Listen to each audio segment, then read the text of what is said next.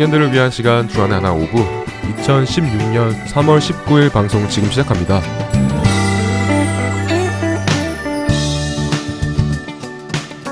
애청자 여러분 안녕하세요. 진행의 박영규입니다. 안녕하세요. 정다한입니다. 지난 한 주도 내가 우상시하였던 모든 것들을 예수님의 이름으로 부수어버리고 예수님만을 섬기고 예수님만을 의지하신 여러분 되셨으리라 믿습니다. 잠에 날 구원하신 주 감사라는 이 찬양 알아요? 날 구원하신 주 감사요? 네, 다음 자매가 한번 불러봐 주시겠어요? 아, 네.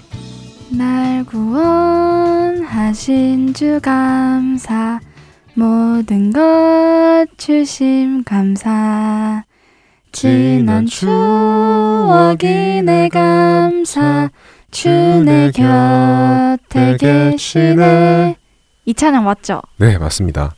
3절로 이루어진 찬양인데요. 이 찬양곡 가사를 듣고 있을 때면 내가 믿고 따르고 있는 분이 예수님이라서 참 다행이다 라는 생각이 유난히 많이 됩니다. 어, 가사를 듣고 있을 때면요. 가사가 어떤데요? 어렴풋이 기억은 나는데 정확히 기억이 안 나네요. 그럼 가사를 나누기 전에 저희 이 찬양곡 한번 듣고 올까요? 네, 가사가 어땠는지 빨리 한번 들어보고 싶어요. 네, 그렇게 하죠. 날 구원하신 주 감사 보내드립니다.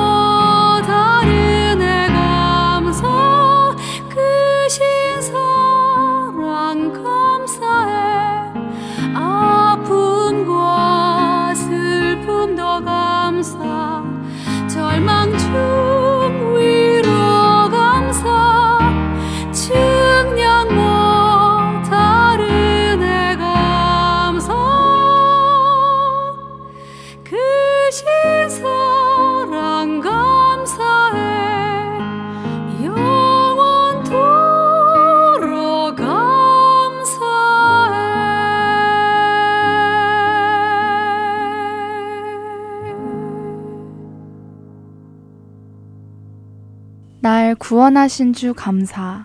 모든 것 주심 감사. 지난 추억이네 감사. 주 내 곁에 계시네. 향기로운 봄철에 감사. 외로운 가을날 감사. 사라진 눈물도 감사. 나의 영혼 평안해. 응답하신 기도 감사. 거절하신 것 감사.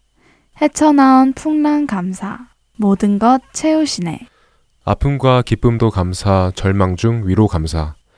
측량 못할 은혜 감사, 크신 사랑 감사해.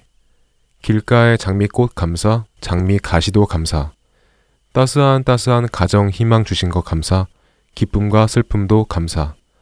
하늘 평안을 감사, 내일의 희망을 감사, 영원토록 감사해. 와, 가사가 정말 좋네요.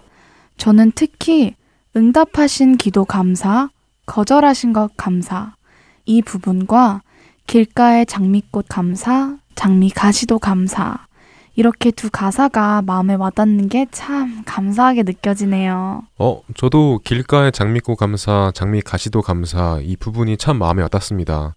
제가 이 찬양곡을 처음 들었을 때 마침 마태복음 7장 협착한 좁은 길에 대해서 배우고 있었어요.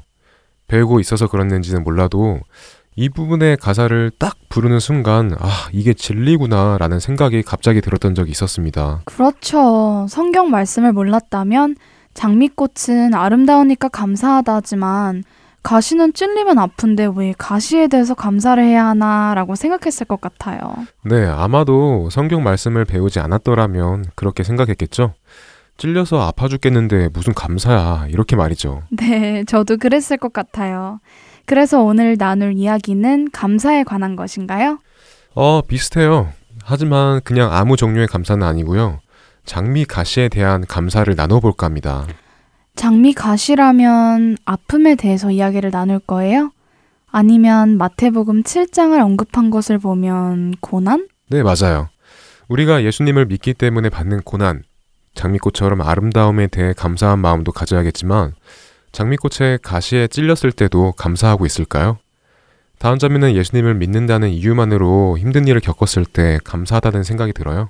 어, 처음부터 그런 감사하는 마음이 들었는지는 모르겠어요.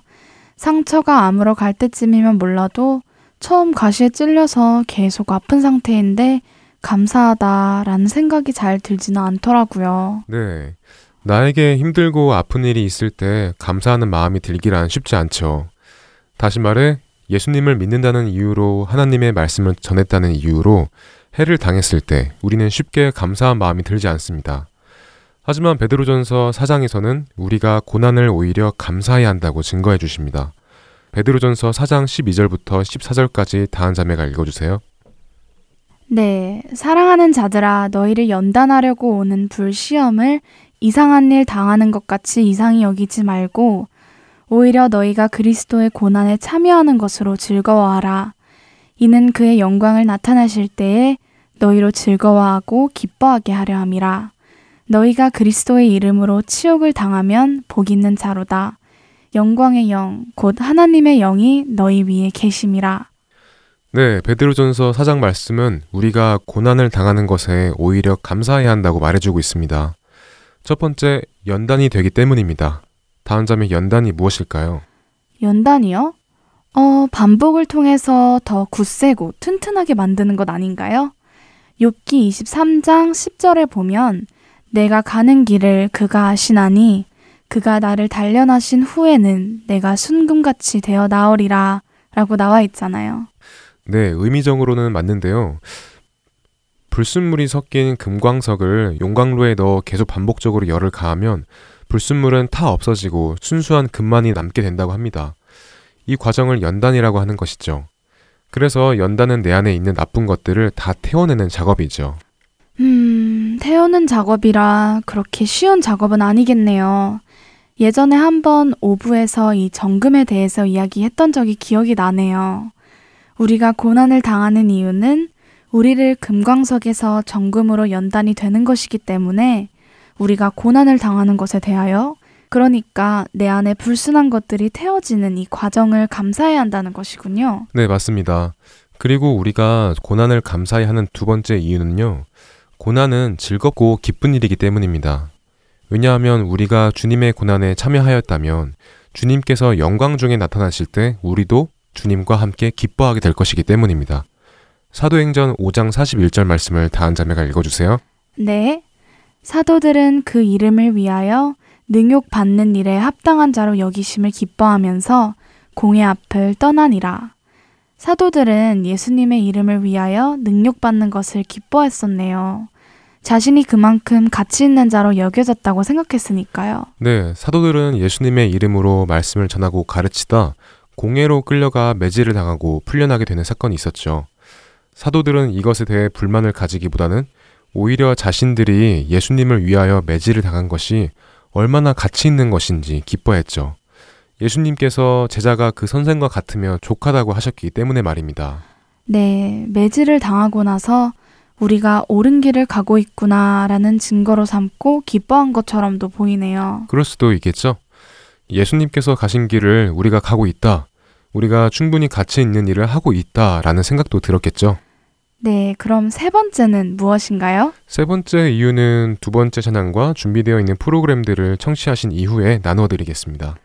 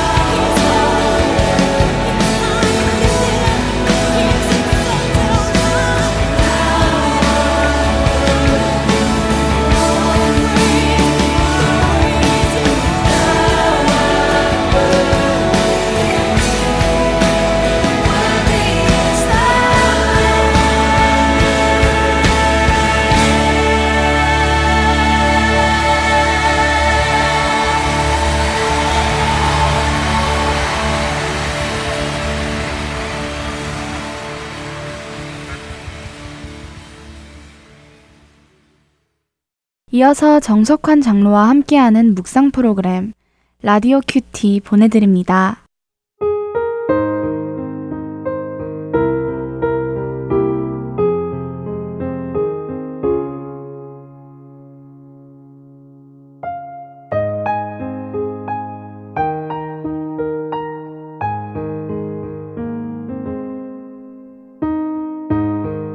듣고 행하지 아니하는 자는 주추 없이 흙 위에 집 지은 사람과 같으니 탕류가 부딪힘에 집이 곧 무너져 파괴됨이 심하니라 하시니라. 누가복음 6장 49절 말씀입니다. 우리말에 뿔과 뿌리는 같은 어원을 가진 말이라고 합니다. 위로 솟아나는 뿔과 땅 아래로 뻗은 뿌리가 같은 어원에서 나왔다는 말이 신기하게 들립니다. 서로 다른 방향으로 향하고 있지만 결국은 둘 중 어느 것 하나를 무시하면 나머지 하나도 소용이 없다는 뜻을 담고 있는 것이 아닐까 합니다.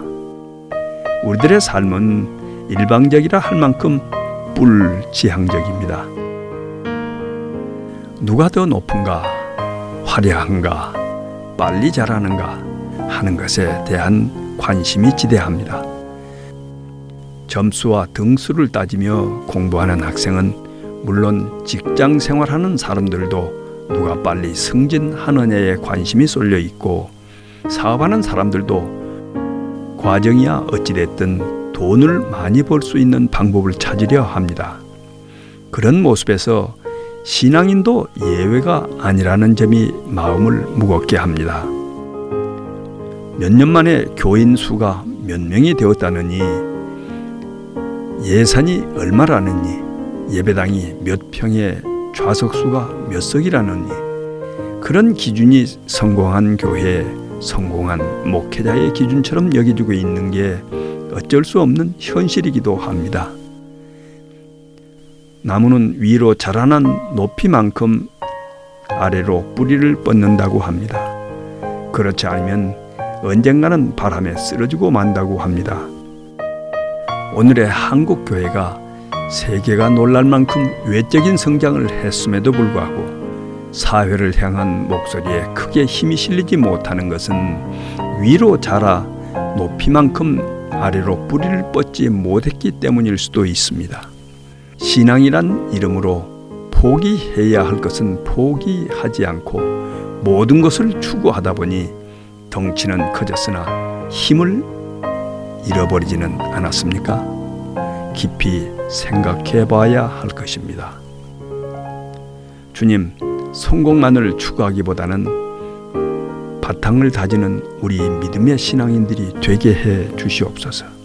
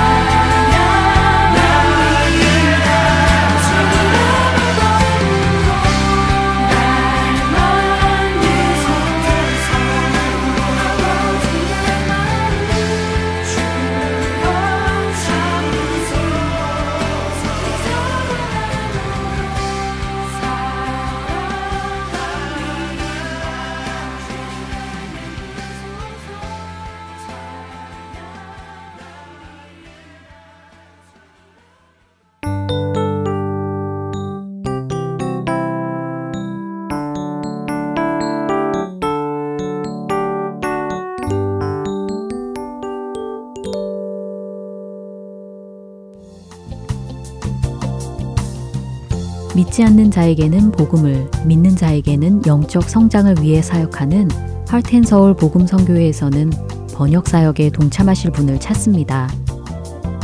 그동안 방송된 한국어 방송의 원고를 영어로 번역하는 자원봉사입니다. 인터넷으로 메일을 주고받을 수 있으신 분이면 어느 곳에 계시더라도 가능하신 이 사역에 참여하실 여러분들을 찾습니다. 번역 자원봉사자에 대한 문의는 본 방송사 전화번호 602-866-8999로 연락 주시거나 이메일 주소 heartandsoul.org at gmail.com으로 문의해 주시면 되겠습니다. 이어서 성경 말씀을 통해 이 시대의 찬양 문화를 점검하는 성경적 찬양으로 이어집니다.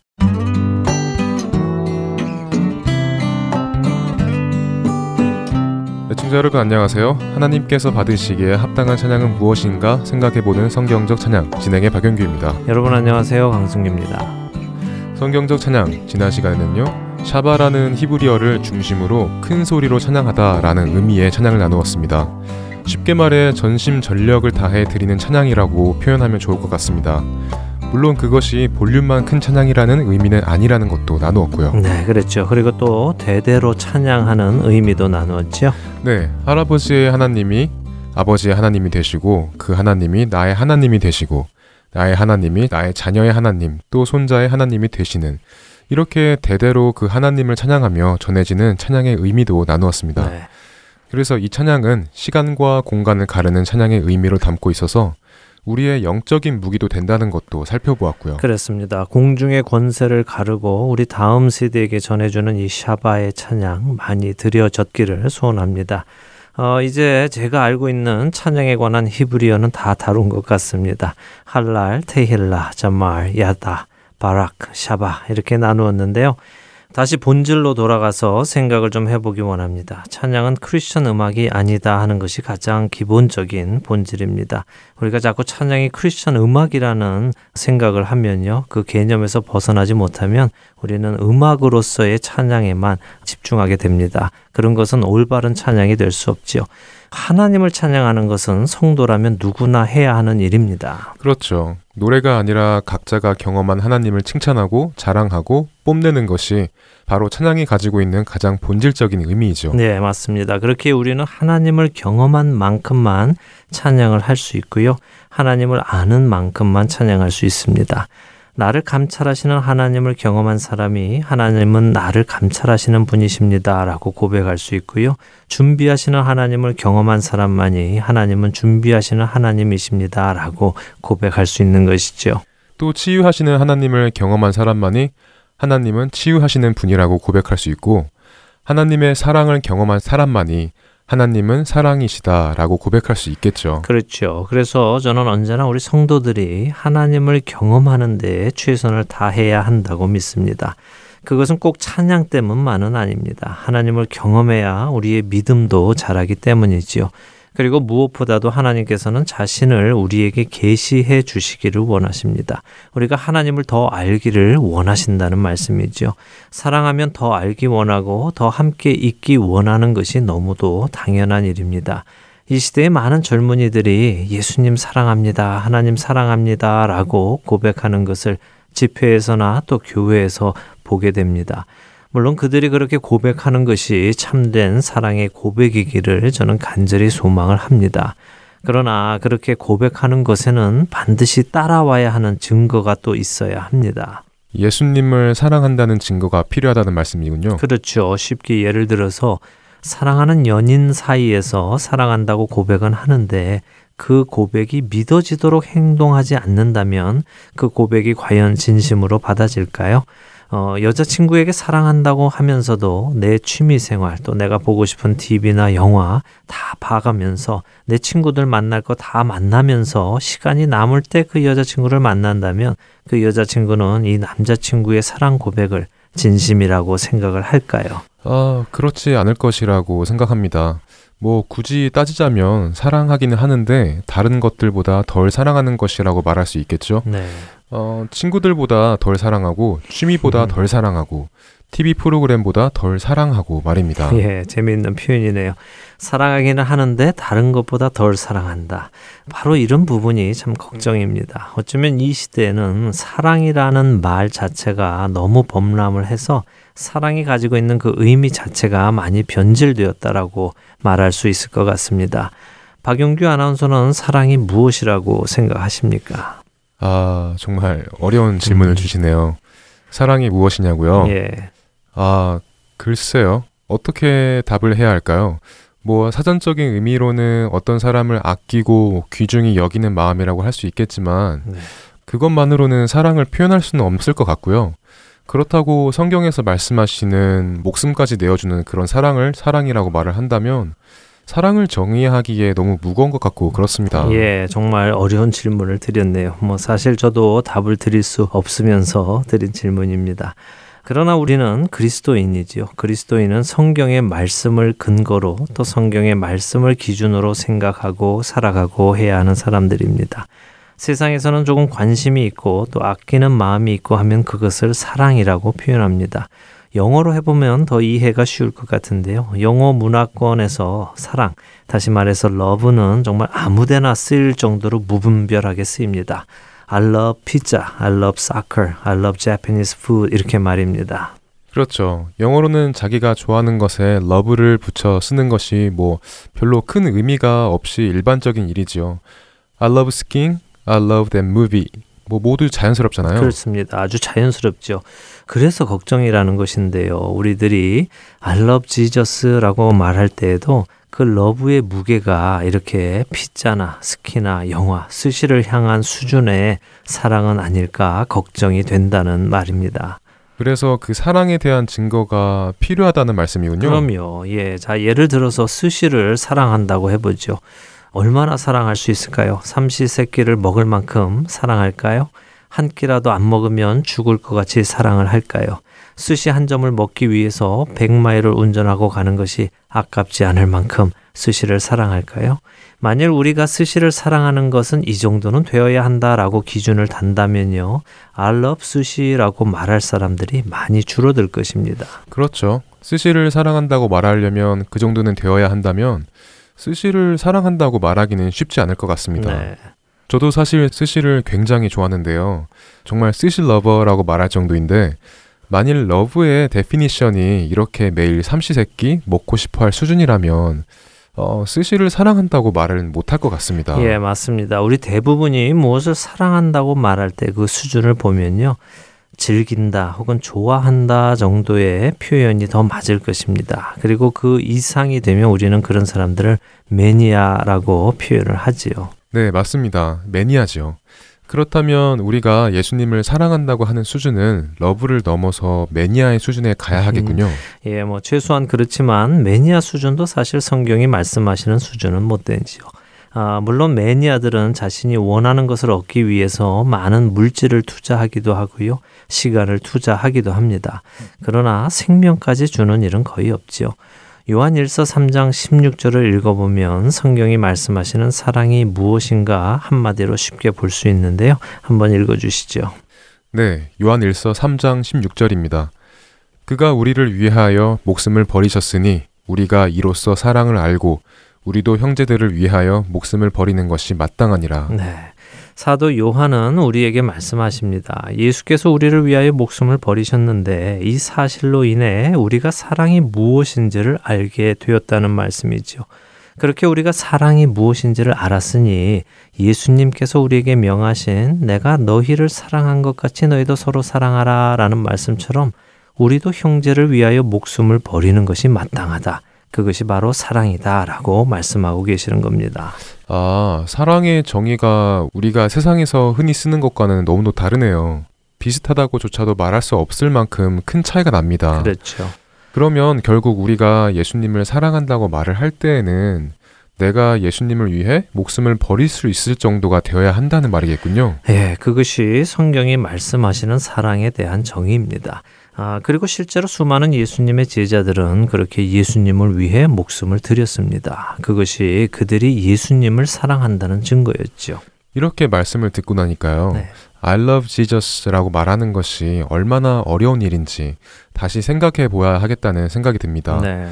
그냥 예수님이 좋아요, 예수님의 팬이에요 라며 십자가를 목에 걸고 차에 물고기 마크를 달고 성경을 예쁜 가방에 넣어 다니고 집에 말씀을 벽에 붙여 놓는 수준이 아니라 정말 매 순간 주님에게 온전히 붙들리어 살아가는 그분만을 보고 살아가는 것이 예수님을 사랑한다는 것이라는 생각이 듭니다. 네, 옳은 말씀입니다.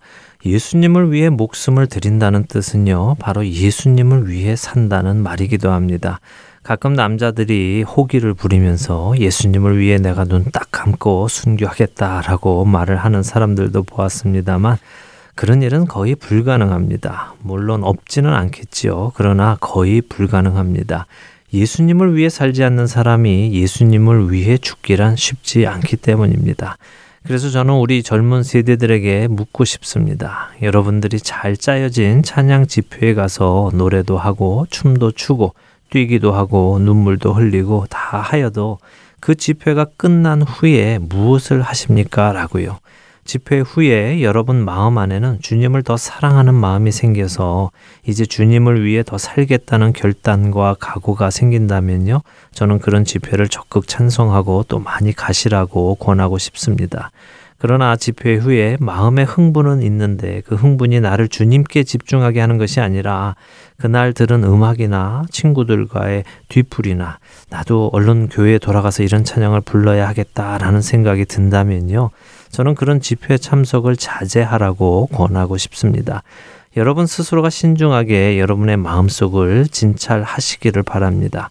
예수님을 사랑한다면 여러분은 예수님을 위해 살아가야 합니다. 나를 위해서가 아니라 예수님을 위해 살아가야 합니다. 그것이 예수님을 사랑하는 증거입니다. 우리 각자가 예수님을 진정으로 사랑하고 있는지를 확인하기 가장 좋은 방법이 바로 내가 누구를 위해 살아가고 있는가를 점검하는 것이겠군요. 네. 아, 많이 자신이 없어집니다. 예수님을 사랑한다고 고백하기도 부끄러워지는군요. 예, 뭐 충분히 이해합니다. 그러나 이것을 기억하시면 됩니다. 우리는 처음부터 주를 사랑할 수는 없습니다. 생각해 보세요. 베드로는 죽는 데까지 예수님과 함께 가겠다고 호언 장담을 했습니다. 그러나 그날 저녁 그는 자신을 재촉하는 여종이 두려워서 예수님을 세 번이나 부인하지요. 어, 사도 베드로도 처음부터 예수님을 온전히 사랑한 것이 아니라는 것입니다. 그러나 그는 부활하신 예수님을 만나고 예수님께서 그에게 다시 세 번 내가 나를 사랑하느냐라고 물으시며 그와의 관계를 회복해 주시고 그에게 약속한 성령을 보내 주시자. 그는 정말 예수님을 위해 살다가 예수님을 위해 죽는 자가 된 것입니다.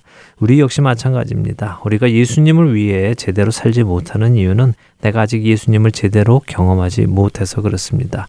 그분을 제대로 만나지 못해서 그렇습니다. 그렇기에 우리는 예수님을 더 많이 또 더 깊이 경험하기를 간구하고 힘써야겠군요. 네. 그런데 어떻게 해야 우리가 예수님을 만나고 경험할 수 있을까요? 베드로는 실제로 예수님이 살아계셨을 때 살았으니까 만나고 할 수 있었지만요. 우리는 그렇지 않잖아요. 예, 그렇죠. 우리도 어, 그 시대에 살았었으면 예수님을 믿지 않았을까, 더 만나지 않았을까라는 상상을 가끔 해보는데요. 어, 마틴 로이드 존스 목사님은 이런 말씀하셨습니다. 성령께서 우리의 마음을 감동하시는 가장 일반적인 방법은 성경을 읽고 싶은 마음을 주시는 것입니다. 왜냐하면 우리가 그리스도를 보고 만날 수 있는 곳이 바로 성경이기 때문입니다. 라고요. 물론 우리는 성경이 아니더라도 예수님을 만날 수는 있습니다. 그러나 우리가 예수님을 가장 쉽게 만날 수 있는 곳은 성경이지요.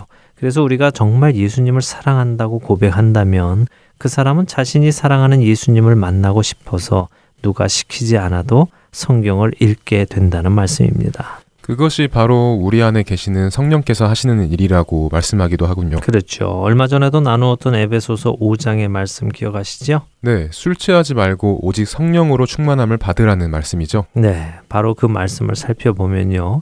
우리가 성령으로 충만함을 받으면 그 결과로 시와 찬송과 신령한 노래들로 서로 화답하며 예수님을 찬양하게 된다고 말씀하십니다. 자, 이제 오늘의 이야기를 정리를 해보죠. 네, 정리를 해보면 예수님을 사랑한다는 것의 의미가 우리가 세상에서 흔히 사용하는 의미의 사랑이 아니라는 것이 가장 중요한 것 같습니다. 네. 단순히 관심이 있고 좋아하고 즐기는 정도의 수준이 아니라 우리의 목숨을 내어놓고 그분을 위해 살아가고 그분을 위해 목숨을 드릴 정도가 곧 사랑이다 하는 것이었고요. 네, 그리고 그 사랑은 저절로 생기는 것이 아니고 또 내가 그렇게 사랑하겠다고 해서 생기는 것도 아니라 그리스도를 경험하고 그분을 만나고 그분의 사랑을 먼저 받음으로 해서 거기에 대한 반응으로 생긴다는 것이다. 그렇기에 우리는 힘써 그분을 알기 원해야 하고 만나기 원해야 한다는 것이죠. 네, 그리고 그분을 만날 수 있는 방법은 바로 성경이고요. 네. 성경 안에서 우리는 예수님을 만나고 경험할 수 있다는 것이죠. 네. 그러니까 결국 예수님을 사랑한다고 하면서도 성경을 읽지 않고 예수님을 만나려 하지 않고 그분과의 시간을 보내려 하지 않는다면 그 사랑 고백은 거짓이다 하는 것이 되겠군요. 그렇습니다. 그래서 사랑한다면 그 증거를 보이라는 말씀을 드리는 것입니다. 우리는 너무 변질된 사랑이라는 단어가 범람하는 시대에 살고 있습니다. 그냥 예수님 사랑해요 라고 말하면 그것이 예수님을 향한 나의 사랑의 고백이라고 받아들여지고 바로 그렇게 고백했기 때문에 나는 예수님을 사랑한다고 착각하고 구원받았다고 착각하는 사람들이 많이 있습니다.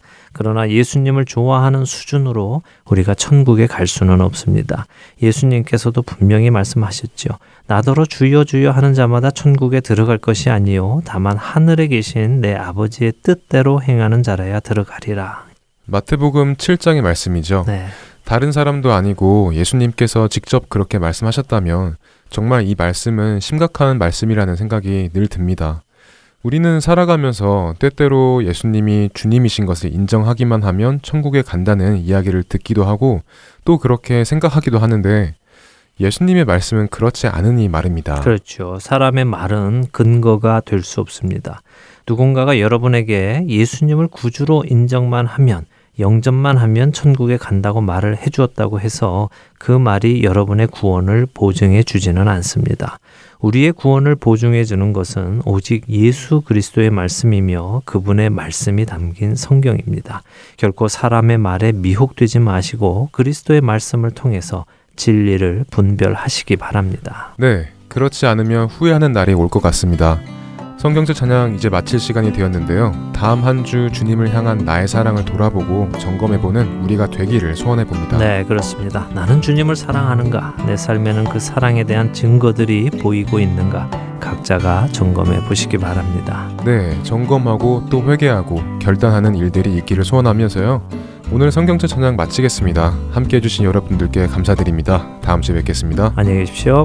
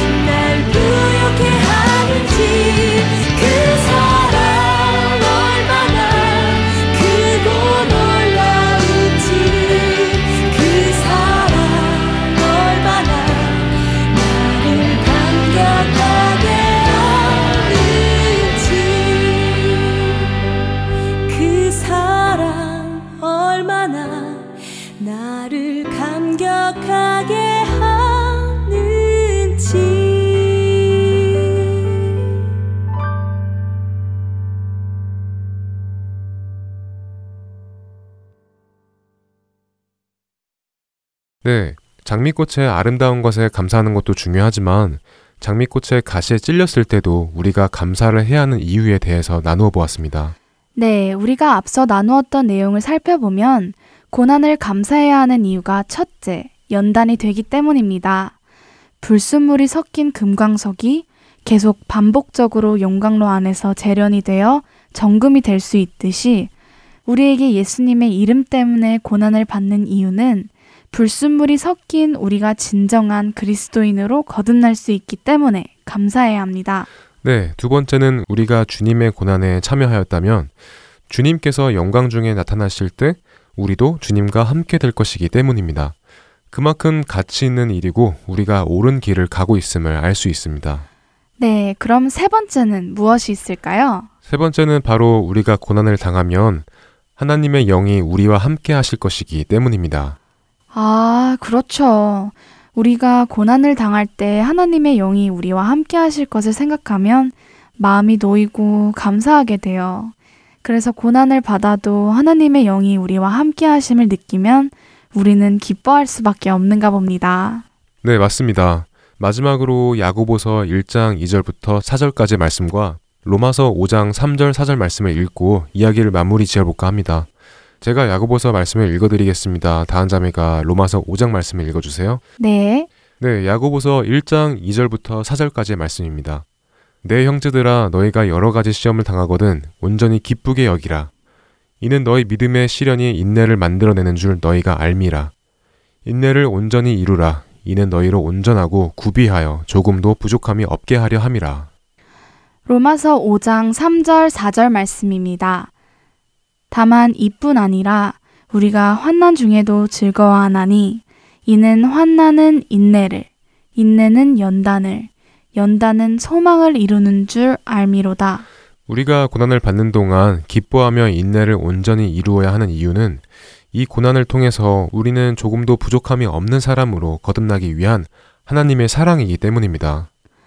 그리고 로마서 5장 말씀처럼 고난은 인내를 그 인내가 연단이 되고 그 연단이 소망이 되기 때문입니다. 다음 한 주간은 고난 주간입니다. 먼저 그 고난의 길을 가신 우리 주 예수님을 더 깊이 생각하고 다시 마음에 새겨보는 한 주가 되었으면 좋겠습니다. 그럴 때그 마음 안에서 우리의 고난도 기쁨이 되고 즐거움이 되고 감사함이 될 것을 믿습니다. 네, 꼭 그렇게 되기를 소망합니다. 청년들을 위한 방송 주안의 하나 오부 여기에서 마치겠습니다. 오늘도 아름다우신 예수님께서 다시 돌아오시는 그날만을 기다리며 저희는 다음 주 이 시간에 다시 만나 뵙겠습니다. 지금까지 구성과 진행의 박영규였습니다. 그리고 정다은이었습니다. 애청자 여러분, 안녕히 계세요. 안녕히 계세요.